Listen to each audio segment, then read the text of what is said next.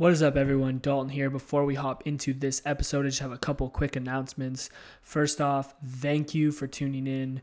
The support on the podcast so far has been amazing. We're super excited about the community that we're building here with Move Local. So we cannot wait to continue to grow and meet more amazing people.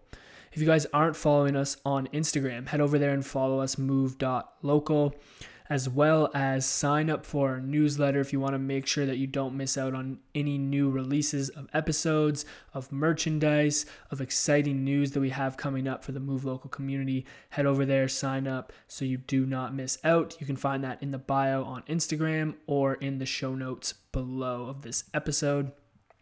And then lastly, guys, if you've liked or took value from any one of our episodes so far, please head over to Apple Podcasts, Spotify, or wherever else you consume your podcast. Subscribe to Move Local and drop us a review and a rating. It really helps our podcast grow. It helps us get good feedback from you guys, what you want to hear more of, what you want us to improve on, so that we can continue to provide you with the best content possible and grow this amazing community. That is all I have for today. Enjoy this episode of Move Local. Welcome to the Move Local podcast. Our mission is to connect the movers and shakers of the Dundas and Hamilton area who pride themselves on growing a healthier and more connected community. We will do this through having conversations around health, education, entrepreneurship, and much more. We want to be part of helping you move confident, move free, and move local.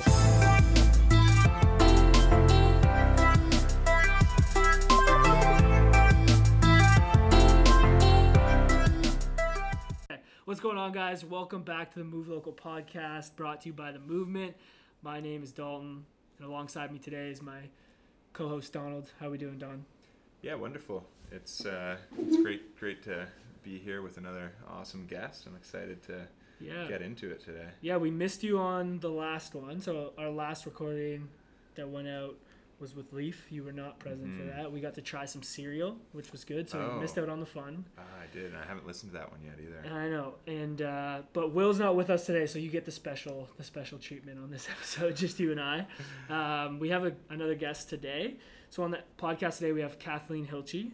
She's a mom. She's a, a conflict coach, I would say. Um, to sum it up, she works with kids. She works with women, um, both in the school and privately in people's homes. Um, Kathleen, we're excited to have you on the show today. Yeah, so happy to be here. Yeah, how's your day going so far? Yeah, uh, excellent, excellent. I chatted with two clients that were just so fun to be with. So, um, so yeah, it's been wonderful so far. Yeah. I love how you came prepared. Like this makes me super happy. Like you got your planner, you got your your your notes. It's like you're ready to go. Yeah, yeah. It's kind of how I roll. It's Yeah. like prepared and researched. Okay. So Yeah. my first question for you then is like how would you describe yourself? Like what are some words that maybe you would use? So probably like the most dominant is like empathic, probably too much so Mhm. at times. Um, and as I just said, I'm also like quite analytical. So I speak and talk about a bunch of stuff, but it needs to be well researched for me to like feel comfortable to allow other people to kind of go down those paths. Uh, I'm pretty driven. You said I'm I'm a mom of three, which I know isn't a quality, but it is all encompassing at the Yeah. moment. So uh, so it feels very dominant. Um, I'm a person that needs to move, and I need to be outside, kind of in nature. So for me to feel good, there that has to exist in my life. Um, and probably like most importantly to my work, um, is I'm a recovering, what I call a recovering people pleaser. So easily I can get pulled into to living what other people need instead of what I need, which is a lot of why I'm doing the work that I'm doing. Yeah, and I wanted to dive into that because that was something that caught my eye. Like Mhm. I could tell that that was a big part of who you Um, maybe I'll say used to be and like have transformed out of, but a big part of your life. Like re- going through your Instagram and reading some of your posts and, and stuff.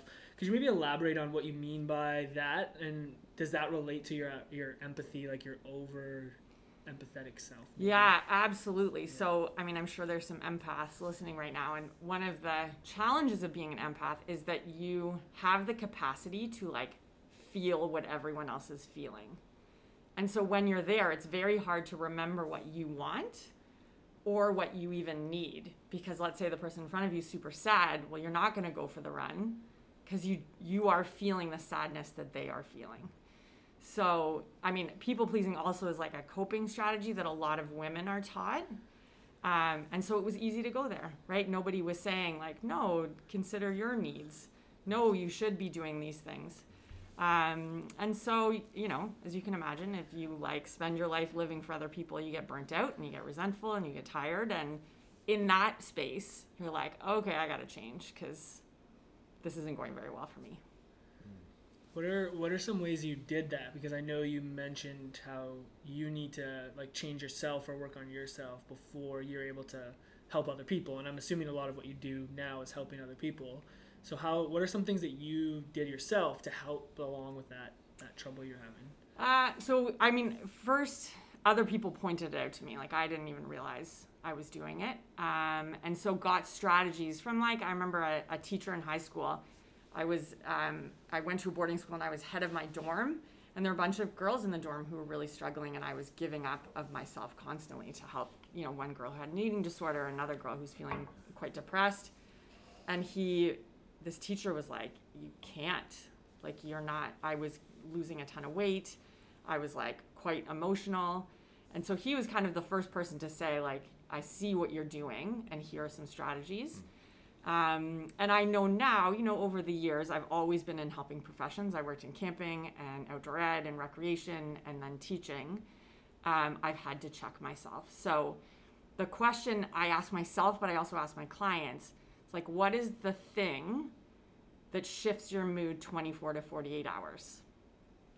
And people easily can give an answer, right? It's not like I sit on Netflix and keep pressing next episode or like I have three beers because that's not a 24 hour mood shifter. That's like an in the moment. And so people can easily say, like, you know, I go into nature. I had a client say the other day, like, when I'm painting, that shifts my mood for a day. And for me, it's like sleep, running, and nature. And so when I'm shifting and I notice myself people pleasing, that's what I end up going back to because those are the things that are my my constant mood shifters. It, it's um it's interesting. Like you you have three kids, so I'm sure you you look at your children and you're looking for the at those different characteristics. How far back, like going going back, like you said, um, when you were in school, um, but how far back did, does that sort of do those qualities go? Like when you think back or talk to your family, is it like is it like ingrained, like born? Yeah, well, you're born empathic, so we're all born with different levels of empathy, and so I have always had the capacity to like be in the moment with someone and feel what they feel, and I think add on to that the fact that we don't teach girls and and young women to look out for themselves first. And because we don't also couple that with the, like that tool then it's very it was very easy for me to go into a pleasing role. So i can i you know if i think back on my childhood probably most often i wasn't asking for what i wanted. How do you um, how do you think we uh, how do you think we facilitate that sort of development in young women and girls to to recognize the need to please themselves first and foremost or yeah so i mean one of, as you know one of my i have a daughter and she's two and a half and she also has two brothers. And so it's it's very boys are taught to look out for themselves first. They are taught to go for the run or like say no loudly and we honor those voices. So you know for people who have really little kids making sure you really honor the girl's voice as much as you're honoring the boys. And you know, it's hard because we as parents are all socialized to like listen to the loud boy more than the loud girl. So when my daughter, who's also empathic, right, I see a lot of myself in her, and when she says something firmly, I always affirm it. I'm always like, good for you. That was such a good, strong voice. Like, the boys need to listen to you. Um, she's starting to do some toddler pushback. We had like a really easy two, and she's moving into three, and like we're seeing some serious three-nager. And as hard as it is, I'm also relieved. So for parents who've got girls, like not squashing their voices or like understanding that they shouldn't be polite and quiet or gentle and sweet all the time. They also need to be bold and strong and have very definite opinions. And often when our kids have definite opinions, it's hard for us, so we kind of squash it. So you've got to take that deep breath and be like, okay, this is a good thing, and like allow that to flow or like find out more of why they're feeling that way. And for listeners who have older kids, like it might be beyond that point and you're noticing like, yeah, my daughter's not really sharing her opinion and probably number one key is if mom, if there is a mom, like mom starts to share her opinion, she shows what it is. So I've got um, a way of thinking about the voice that I think is most productive. It's it's your strong and kind voice. So it should be strong and boundaried, but it should also have a kindness and a softness. And so I talk about this with my boys too, because sometimes they can be overly strong and not necessarily as kind, where my daughter can be really kind, but not necessarily as strong. And so I have to make sure that I'm modeling that. Um, but sitting down with your girls, especially if you've got girls who are like preteen and teenager, and there are a couple things to think about. One is like, helping them foster like figuring out what they even want because a lot of girls if you're a pleaser you don't even know what you want because you're just doing what everyone else wants and then the second is finding their authentic strong and kind it's not going to sound the same everywhere but working with them and like wor- you workshop it brainstorm a, a bunch of different ways they could say something that sounds both strong and also kind and then you practice it and you affirm it and you praise it Yeah, so it sounds like it's a lot about about the parenting, right? Um, and what about what do you think about in in this in this a school sort of scenario? Is like that kids spend a lot of time in school, right? And so how they're sort of managed in the school system, I would think, plays a big role in that in developing that sort of that voice as well, right? Mm-hmm. Yeah, and and we know from research that in the school system, boys talk typically more often for longer periods, and that teachers give them more attention. And like, I'm sure I did that too, right? We are programmed to like foster the boys' voice and not so much the girls. And so I think keeping in check as teachers or principals, like your bias. Like when a girl has a strong voice, like what are you how are you judging her? Are you trying to get her to be a little quieter, a little more polite, or a little bit kinder instead of affirming the strength that she has in that moment? So again, it's just like you checking your own stuff and then trying to make sure that you're not putting it on young people, right? A school system is set up, it's punitive. There isn't always dialogue. So, like, allowing that conversation to flow. Let's say, you know, I've had situations where, let's say, you know, someone in class has said something that's just like, I say it's like an out of brain comment. They didn't mean to say it. And if they really thought about it, they would want to take it back and I try so hard not to silence the students when they say something back. But what I do is I try to check, like, okay, this isn't sounding very kind. Bring some more kindness into your voice. Or, okay, that, that was a really good comment, but you need to try to make it a little bit stronger so that you are more definite in your statement. And is that I know you you've talked about it before, like just reading through some of your stuff. Is that like putting it on the child, like putting it on them to figure out or take responsibility for like realizing what they're saying or doing, like having them come to the decision themselves as a, or thinking about them thinking about it themselves instead of you telling them what to actually do? Absolutely. Yeah. Yeah, and especially in my bullying work. So in my bullying work, I basically flip the problem solving method on its head. So hmm. typically an adult swoops in and and punishes. And what I do instead is I help the person who's being targeted to find their strong and kind voice and decision make from there. So they actually drive the whole decision making process. Yeah. And then that filters into like it can filter into everything. And all we're doing by doing that is saying to a kid like I honor your voice and I want to know what you think should happen. But if we're always swooping in and telling kids what to say or how to say it, they usually a don't take our suggestions so they don't do it but b they never have the capacity to find their strong and kind because everyone sounds different right like i took an assertiveness course and the the um, leader said no is a complete sentence so this is something that is said often to women but that's totally uncomfortable for me right if someone says like do you want to go for a drink and i just say no like that i can't i just can't do it so that's her version of assertiveness. Where for mine, I would need a bit of an explanation so I wasn't leaving the person hanging. But that's not everyone's thing.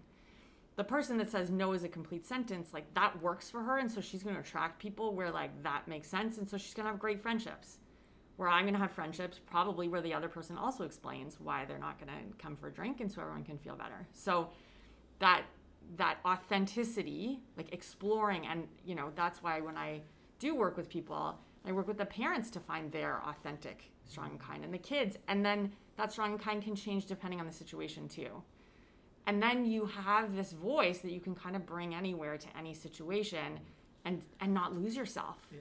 But also not force not force someone to be silenced either Yeah, it's always individual, right? Like everyone's gonna have a little bit of a different way, and it sounds like you teach a lot of principles on how they can think about things to then find their own way of doing it within the principles that you know is a, a good way of having them approach it. Um, is that like lead into your new course, like that you've just launched? In terms of, I know it's working with women and not necessarily children, but does it align a lot with that, like finding your own voice, finding your strong voice, like that kind of thing? Yeah, so the I've got a new course. It's called um, Find Your Voice, Find Your Power, and it's for women or anyone who considers themselves a woman, um, and helps them do kind of three things. Number one is like explore their socialization. So like, where did I come from? Why am I acting this way that's not working? So you can just like get what's going on in your past. The second part is to figure out what do I even want? Um, because a lot of women again don't know what they want. I know like i moved into an apartment on my own at 27 and i had gone from like home to boarding school to university to camping full time so i was like always with people. And when i got to this apartment i thought like i don't even know what i actually want for dinner. I like okay i'm alone tonight like what movie do i want what colors do i want it was like astounding to me how little i had developed so and i know i'm not alone I know I'm not alone in this. And so part of the course is helping for some women figure out like what is the thing that I actually want or like I'm going in this path but I'm not happy. What do I even desire? And then the third part is totally intertwined with my bullying work. It's a coaching process that helps people find that strong and kind voice. It's a process that I uh, called the third way and helps someone kind of like tease out what is their voice, what isn't their voice, what feels good, what doesn't feel good, so that ultimately they find themselves. Because our strong and kind, so think about it this way when you feel strong to like have boundaries, and you also feel kind and compassionate to the people around you, you are being your true self. And so this it's a conflict management strategy that like helps somebody find themselves and then find a solution from there. And what I have found is like when we find our true strong and kind, we can solve anything, right? We can solve bullying problems that no one else can solve. People I've worked with people who've been bullied since kindergarten through adulthood. They find their strong and kind and it's it's completely over. So similarly with women, I've been working with women more recently since COVID and like the shifts that they can make in their lives are incredible and they're not dramatic because they they do take into consideration everyone but also themselves Go ahead. I was just gonna gonna ask you. You said since since COVID, so um, I just how has that changed like the demographic of people that that you're seeing? Like it sounds like it has. Is it is it the ladies are mad i don't know if you guys have seen there's like tons of stuff being written right now about women really not being okay with the division of labor in their families. So COVID started in China and there were like mass divorces going on. And the hot, like one of the top ranking statements of why women were getting divorced was like they didn't actually like living in the home with their partner. Their partner wasn't helping out enough. And personally for me, when COVID hit, my husband and I have had quite an equitable marriage, but it has it's taken some work to get there. Like it was not easy and I came in with like a very strong feminist viewpoint and he came from a family where like the chores were divided very gender normative and so it's been a bit of a you know, it's been some work to get there. But COVID hit and we both panicked and we just went back to our gender divides. And for him, his business, he's a speaker, his business like tanked because nobody was hiring speakers and he panicked. And in his man brain, it was like, I need to provide for my family, so I am going to obsessively try to fix this business. And I was like, oh my gosh, my babies, everyone might get sick. I'm going to stay home and like do the cleaning of the groceries and make sure everyone is safe and get online and get the, you know, all of the women dominated roles. But I also was the only breadwinner. My businesses were actually continuing where his weren't. And so, you know, very quickly I hit the wall. And uh, so it took about three weeks for me to get there. But as I'm pleasing through this moment, I'm seething and I'm resentful and I'm like not happy and I'm irritated that he's spending all this time doing the work when I'm flailing. And I was cycling from like being too strong and then going to too kind and too strong and too kind. So there was like moments of me having outbursts and then moments of me swallowing and trying to be the pleasant little homemaker. And one day I had an outburst in front of his mom. and I was pretty ashamed about it. So I like went to my bed and I'm lying in bed just reeling and so embarrassed. And it occurred to me like, oh, I teach all these people to be strong and kind, and they get out of all of these complex situations. Like, why am I not using it? And so I called a friend who I trained in the process, and so I found my strong and kind in my marriage, and it was like revolutionary. Like I couldn't believe how quickly we shifted out of certain things, and and how deeply we were able to solve problems. There were things that like we didn't know existed in our marriage that we were able to actually solve because in my moment of strong, where I should have been, I should have been boundaried, I was able to also see the struggles that my husband was going through. And there, I could actually problem solve. There, there could be flow of communication. Could you just touch on like defining your strong kind and what that looks like and how that helps like people solve the problems that you're talking about like whether it's an example you have from like your workshop or an example personally or whatever just so people can maybe understand a little bit about what you mean more deeply when you say like finding your strong kind and how that helps? Yeah, sure. So I, um, when I'm working with a client, we'll t- we'll pick a specific situation. Um, so I'm just gonna try to think of one. Okay, so I had a, a client recently who's from the states, and there was a coworker that was just demeaning her all the time, and she was saying this specific comment of like, "Well, you wouldn't understand." You're not married. And, and sometimes it didn't even connect, but the, the woman wasn't married, so kind of like twinged on her. She was feeling uncomfortable and a bit ashamed that she wasn't married. And so then that comment just like kind of stuck with her. And so we looked at the power dynamics first to see like, yeah, this woman is really trying to be too strong, and then you're being too kind. And what we want to do is like level things off so you're you're being both strong and kind. And then we just brainstormed. So I would say to her, like, well, you wouldn't know you're not married. And then she'd say a comeback. And I just mm. had a computer, and you can do this on your own. You just like write, you brain dump everything. And like make sure when you're doing it, you write all the really mean, awful things that you wanted to say or do. Like, drop kick her, for example, yeah, you would yeah. never do. But you got to get it out of your head. To get to that place of like calm, you've got to get out all the wrong answers. So you just write until you can't write anymore. Every single thing you can think of. And it doesn't have to be something to someone's face. It could be like, well, the solution is to tell the boss that these kinds of comments are inappropriate, right? It, it can be an indirect, strong and kind also.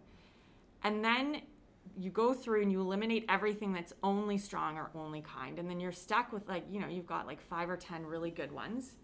And then you pick the one that feels the best. So you might think things like, oh my gosh, I can't wait to say this statement. Or, um, oh, that feels good. Or like, that feels like me. When I'm doing it with clients, I watch them so you can watch yourself like sitting up taller or a little smile on your face, or your shoulders might go down. That is your authentic, strong and kind. And then you practice it because it's not going to feel natural and you like workshop it with your partner or whatever.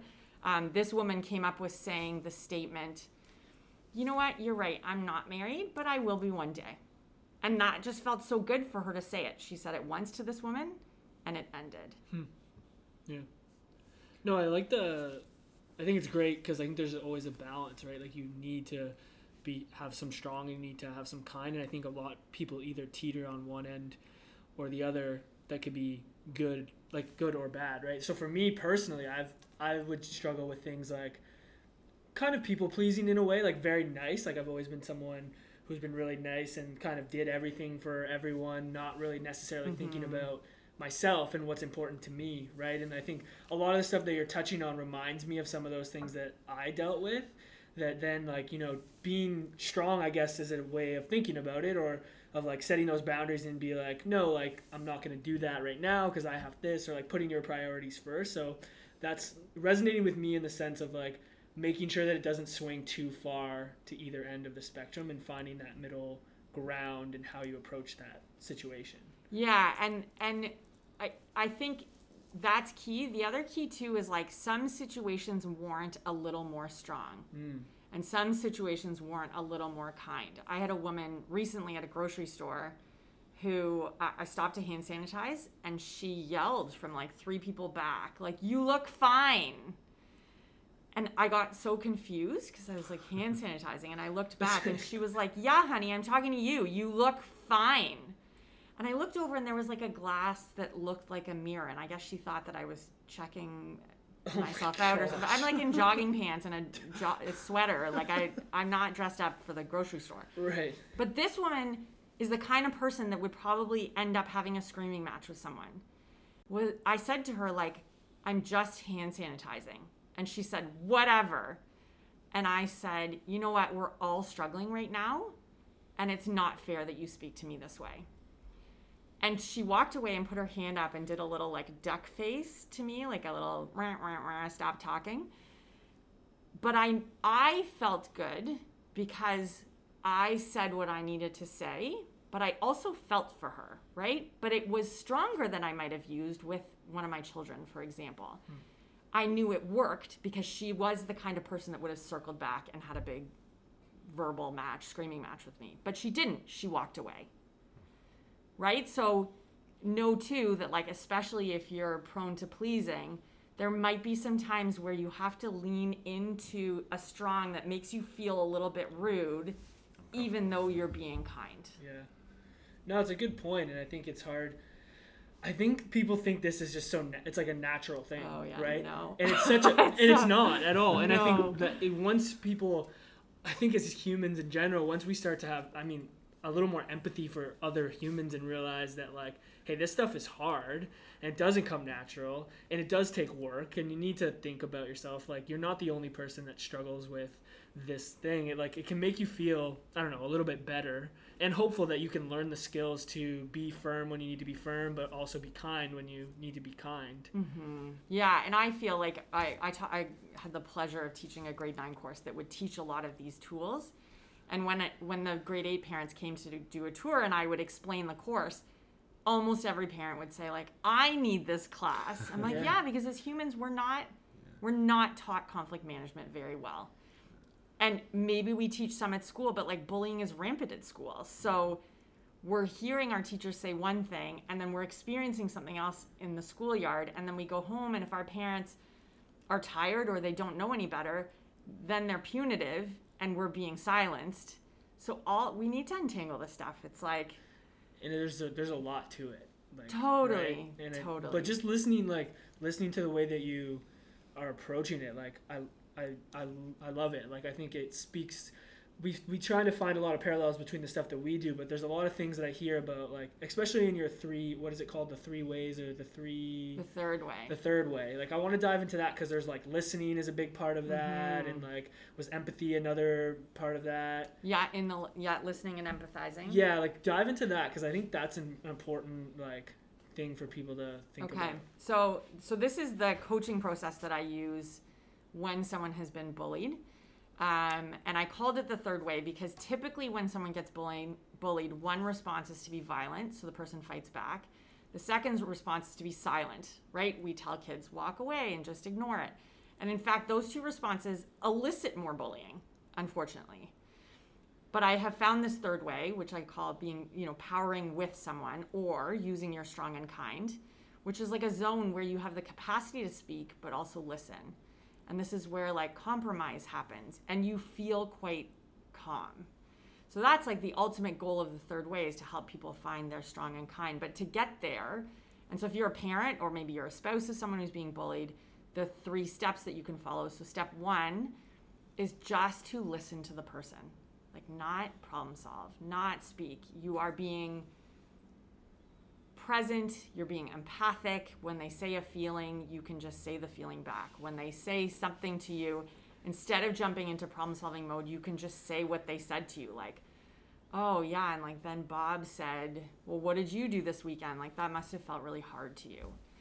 So, you, you a lot of people who are bullied feel intense shame, but when they tell their full story, the problem seems now solvable. So, the biggest thing anyone can do is just empathic listening. So that to me is step one. We like get the whole story out. If you have questions, you ask questions, but you don't problem solve. Step two is to empower. And in that process, I try to explain power dynamics so that the person who's being bullied doesn't see that it's their fault. They're just responding in fear because this is a scary situation. And once they see that it's not their fault, they can move to problem solving, which is step three. And that's that finding the strong and kind and allowing them to problem solve and you to support. So, the key to me in that scenario, if you are a parent who's got a kid who's being bullied, number one, you want to make sure that whatever solution they pick is safe and that they are safe in that situation. If they're not safe, you either change it so that they are. So, I had two girls once who had been best friends, and then one was threatening the other to fight her or kill her and the girl who was being bullied said, I just want to sit down and talk to her, but I don't want an adult there. And I was like, absolutely not. like, you will have an adult there. And so, what we concluded was like, I would be in the room doing my marking, and they would have a conversation on the other side. And the conversation went beautifully. I had That's tears cool. in my That's eyes. cool. Yeah. They decided not to be friends, but that they would be respectful, and there were lots of apologizing and whatever. So, like, her solution was right, but the, the environment was not safe. So similarly, you want to make sure that your your child or your partner doesn't feel like they want to harm themselves. So that's also a part of safety. So asking those suicide questions if you have a feeling about it. The second thing is the solution must sound both strong and kind. If it sounds too strong, it's not going to work. If it sounds too kind, it's not going to work. So it's finding that like sweet spot in the middle. It might sound super weird when I work with really little kids, they come up with like the oddest solutions um, I had a little boy recently who's super funny, and so his superpower, his strong and kind, is going to include humor. And this boy would like chase him all over and say like, "I'm going to put you in a hole," and the little three-year-old was terrified. And what he what he did is he turned around and he took his little finger out and did a little circle and said, "Abracadabra, you are a frog." and then the other little boy started laughing, and it diffused the power dynamic. Hmm. And so then the bullying ended. So it's finding that sweet spot, but also respecting that your child or your partner might have come up with something you don't think is going to work. That was like that's like the majority of my work. I'm like, "Oh, I don't know about this." And then it always works. Hmm. I, it's really interesting, what, like those stories that you're telling. It it it seems as though by helping the bullied sort of find that strong and kind, I I'm curious if you find that that changes the bully as well, because it it. I was gonna ask you a question that I had for you was like, you know, how do you work with a bully? But it almost sounds like you you get to the bully via the bullied um, because of that this how this process works. Yeah, and we need to remember too that there is a common kid that gets bullied who is deeply kind. And so they don't shoot back because they don't want to be rude. They know the bully is hurting, so they don't want to say anything. And so, unfortunately, some of our kindest, most compassionate kids end up victimized in bullying situations. And so, that super kind kid, when they come up with a solution, typically includes helping the kid who was bullying. So, I had a, a girl last year, and there was this one girl in her class who had created like a systemic bullying situation. The whole class was in on it, bullying this girl, but she was so wise and she said, like, I know she's hurting. Can we get this grade two teacher to come and talk to her because I think she'll share her feelings? I know there's pain. And then the second solution she came up with was can she paint a mural? She's such a good artist and she doesn't even know it. I think that would make her feel better about herself. and it would be able to be a space where she could channel her emotions. Mm-hmm. This girl was 10 It's crazy. Wow. and came up with this situation. So, yes, that is one way that that we help kids who are bullying is that this kid they're hurting like helps heal them in some ways or teaches them a lesson like it's not funny when you say these things. I am hurt and they're talking face to face and they can see the pain. The other way I have a I have a program that I developed called sensitivity training.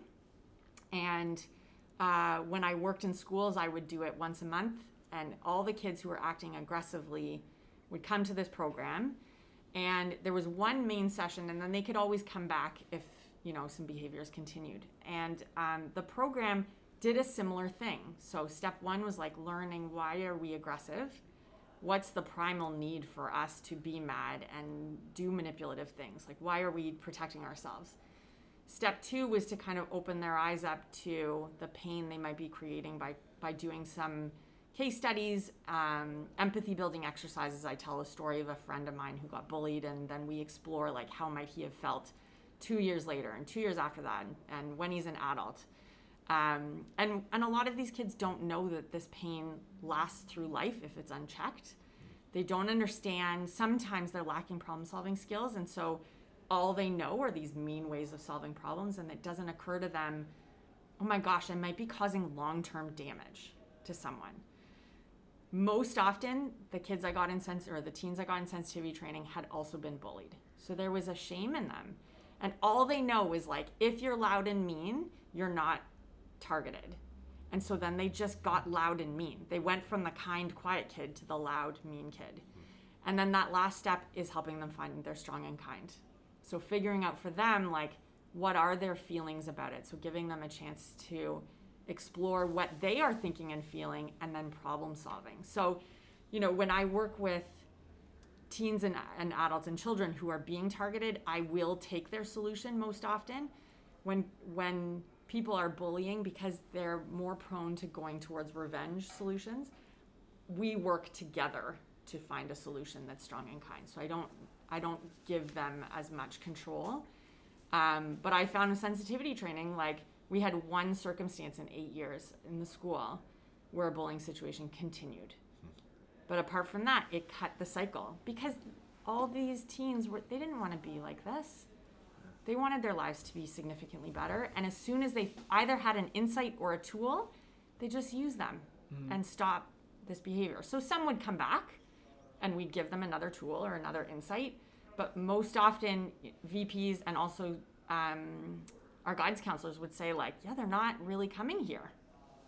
This is great. So it's that perspective of like, we just need to learn. Like, life is hard. We're not teaching conflict management skills. And when we do, people typically use them.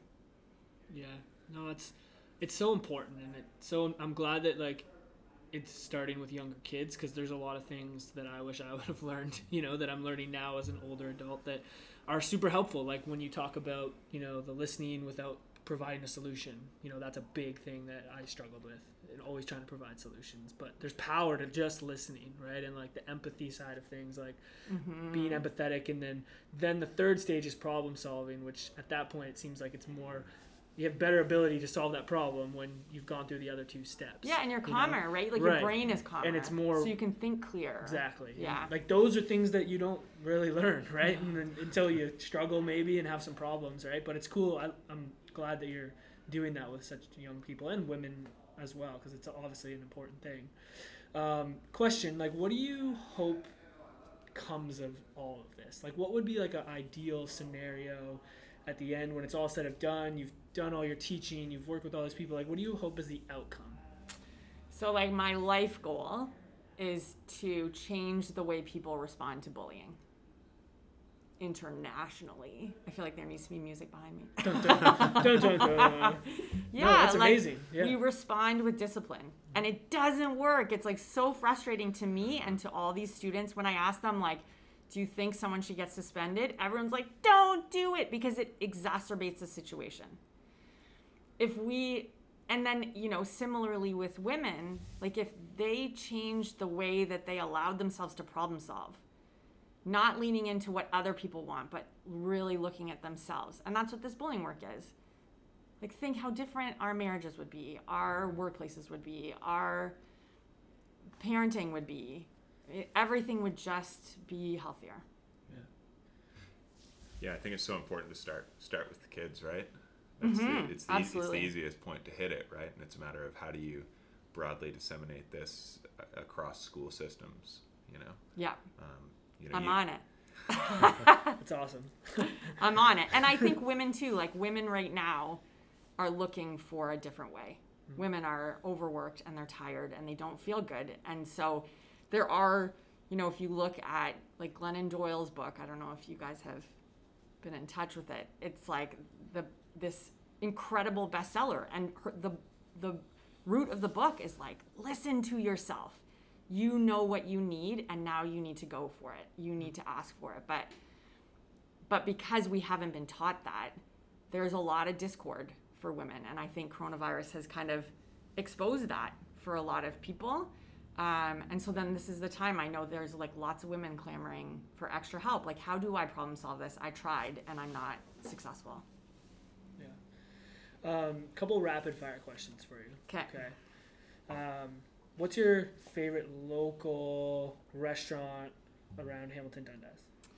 Um, I really love Little Asia right now. Oh my gosh. Their spicy tofu. I could eat it all day, every day. Yeah. It's good. Good. It's good, Dalton, and close by. Okay. All right. um, favorite like activity to do with like your family on a Saturday or Sunday afternoon? So my kids are five, and the twins are almost three, uh, and we have finally explored the greatness of the Dundas Driving Park. So you can imagine with twin toddlers who don't listen and don't return when you ask for them, the Dundas Driving Park. I Park see them would wheeling be, around here all the time on their scooters. Yeah, they're fast. Hey? Yeah. yeah. That like it, it is a terrifying place to be. So the Matilda Park was like perfect because it's gated in, or Central School on the weekend is gated in. But now we can go to the driving park and like, it's heaven Yeah. for all of us. Great. Yeah. Um, what is like one of like maybe your favorite or most influential books that you've read recently? Oh goodness, I'm reading a lot of like junky fiction right now.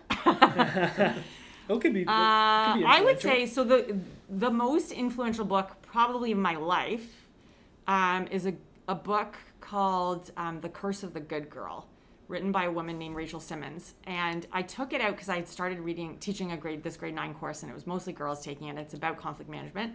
I was listening to it on CD as I was driving to and from Brantford, and after one drive, so 30 minutes of the CD, I arrive at school and I just like tears are streaming down my face. I'm like weeping. I'm like, I don't do any of these things. Like she's trying to teach these girls to speak up and I'm a woman and I'm not doing it. So uh, it's like the book I recommend the most to all my clients.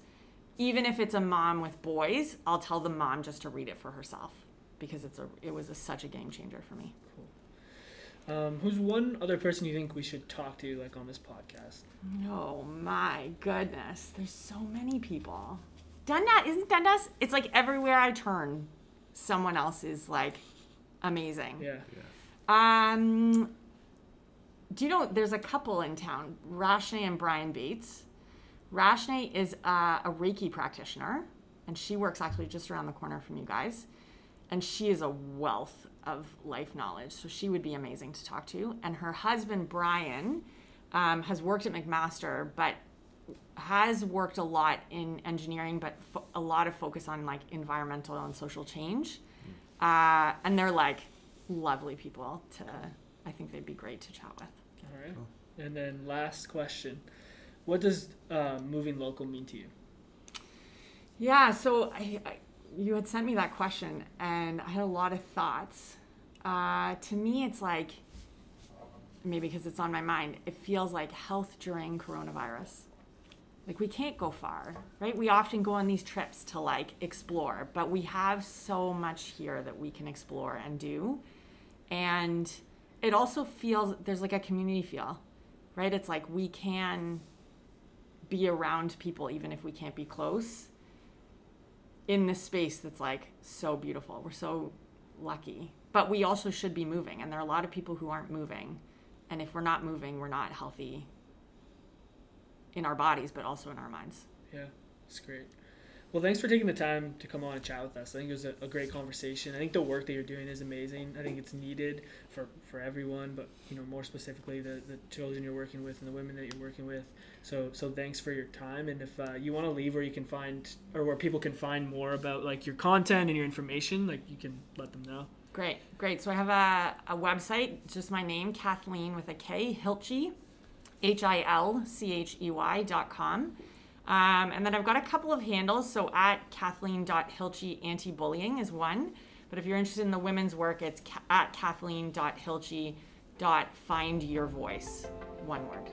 Awesome. Yeah, and we'll link all that up in like the show notes so people can click and Great. all that if they didn't catch it all super fast. But yeah, thanks again for coming on. I really appreciate it. Oh, thanks. Thanks so much for having Yeah, me. it was lovely. Thank you.